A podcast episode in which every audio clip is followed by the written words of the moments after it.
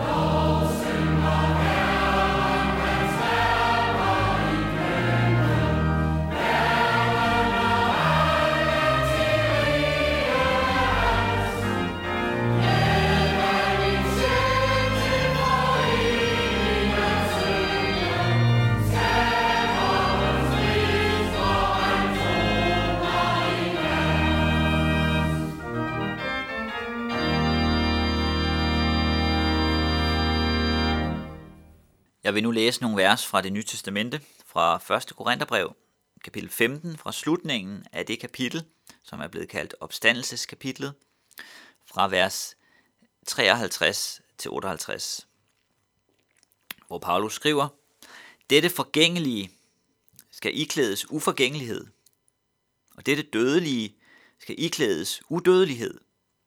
Og når dette forgængelige har iklædt sig uforgængelighed, og dette dødelige iklædt sig udødelighed, da vil det ord, der er skrevet, være opfyldt. Døden er opslugt og besejret. Død, hvor er din sejr? Død, hvor er din brød? Dødens brød er synden, og syndens kraft er loven. Men Gud skal tak, som giver os sejren ved vor Herre Jesus Kristus. Derfor, mine kære brødre, stå urokkeligt fast og giv jer helt hen i arbejdet for Herren. I ved jo, at jeres slid ikke er spildt i Herren. Noget, der gentagende gange kæmpes om i Bibelen, er håb. Der er en kamp om håb. Vi hører om håb, og mennesker kæmper for at bevare håbet. Et dramatisk eksempel på det er Jobs bog i det gamle testamente. Job han siger et sted i den bog, for et træ er der håb, men ikke for et menneske, ifølge Job. Sådan erfarer Job det på et tidspunkt, hvor han har mistet, hvad han kunne miste. Børnene er døde, helbredet er mistet, rigdommen er væk, vennerne anklager ham, konen har vendt sig fra ham. Han ser frem mod døden som det, der slukker alt håb. Modsat er det med træerne, siger Job. De har stadig håb, selv når de synes døde. Håbet synes at dø for Job. Men alligevel, efterhånden som vi læser beretningen om Job, så vender håbet tilbage. Og det er denne tilbagevenden af et håb, som er tabt, som vi støder ind i igen og igen i Bibelen på mere eller mindre dramatisk vis. I 1. Korintherbrev, som jeg lige har læst fra, kapitel 15, så er vi i et kapitel, der er blevet kaldt opstandelseskapitlet. Her fortæller Paulus menigheden i Korinth om noget af det grundlæggende i håbet om opstandelsen. Han vil, at det skal være på plads i deres hoveder. Han kommer ind på samme tema mange andre steder. I både 1. og 2. Thessalonika brev kan han skrive om den yderste dag. Og han skriver om det, siger han, for at de ikke skal sørge som de andre, der ikke har noget håb. Vi mennesker lever altid med håb. Når håbet dør, så dør livet og engagementet. Vi kender til det i det små og i det store. Hvis vi er involveret i noget, en aktivitet, et arbejde, men bliver overbevist om, at det er ligegyldigt, futilt, uden håb, uden fremtid, uden mening, så opgiver vi arbejdet. Vi mister energien og engagementet. Vi gider ikke. Når vi læser 1. Korintherbrev, og derigennem får et indtryk af den forsamling, Paulus skriver til, så kan man se, at det var en gruppe af mennesker, der havde meget at kæmpe med. De var splittede på flere måder. Nogle af dem holdt fast i hver deres.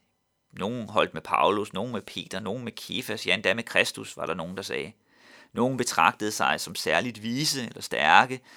Nogle førte retssager mod hinanden. De rige udskilte sig fra de fattige osv. osv.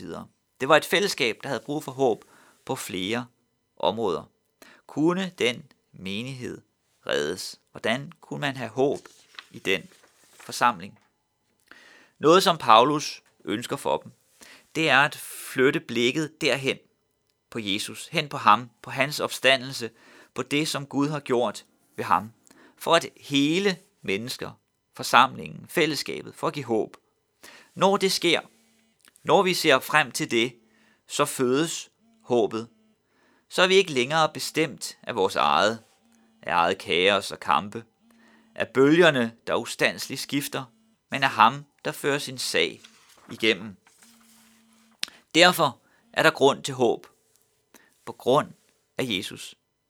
Derfor er der en grund, hvorfra håbet kan spire. Det betyder ikke, at vi skal stoppe med alt andet, end bare at se derhen, altså med at spise og drikke og plante og bygge, men at midt i alt det andet, er der en retning, som må fastholdes. Der er en tyngde i livet, som ikke skal mistes. Paulus slutter kapitel 15, som vi hørte før, med at skrive, Derfor, mine kære brødre, stå urokkeligt fast og giv jer helt hen i arbejdet for Herren. I ved jo, at jeres slid ikke er spildt i Herren. Der er en sejr i denne verden, men den kommer ikke fra dig eller mig, den kommer fra Gud. Han, som også fører foråret igennem i naturen, sådan vil han føre foråret igennem i dit og mit liv. Giv dig derfor helt hen til det Gud kalder dig til, der hvor du er. Dit liv er ikke spildt i Gud. Selvom du kan opleve nederlag, så kan dine nederlag blive til sejr gennem Gud. Det var det, Job oplevede. Det var det, Paulus oplevede, og det var det, han pegede på. At slidet er ikke spildt, for Gud bruger det i sin sejr. Og det er en sejr, der bliver ført igennem uafhængigt af vores magt. Derfor kan vi stå fast. Derfor kan vi have frimodighed. Derfor kan vi leve og arbejde, for vores slid er ikke spildt i Herren. Derfor er der håb, selv når der menneskeligt set ikke er håb. fordi vi kan lægge vores liv i Guds hånd. Fordi vi kan se hen til opstandelsen fra de døde, hvor Jesus er gået foran os. Fordi vi kan leve med et håb, der kommer fra Gud. Derfor er vores liv ikke spildt i Herren, uafhængigt af, hvordan det fra et menneskeligt perspektiv kan se ud. For vi lægger vores liv i Guds kraft. Amen.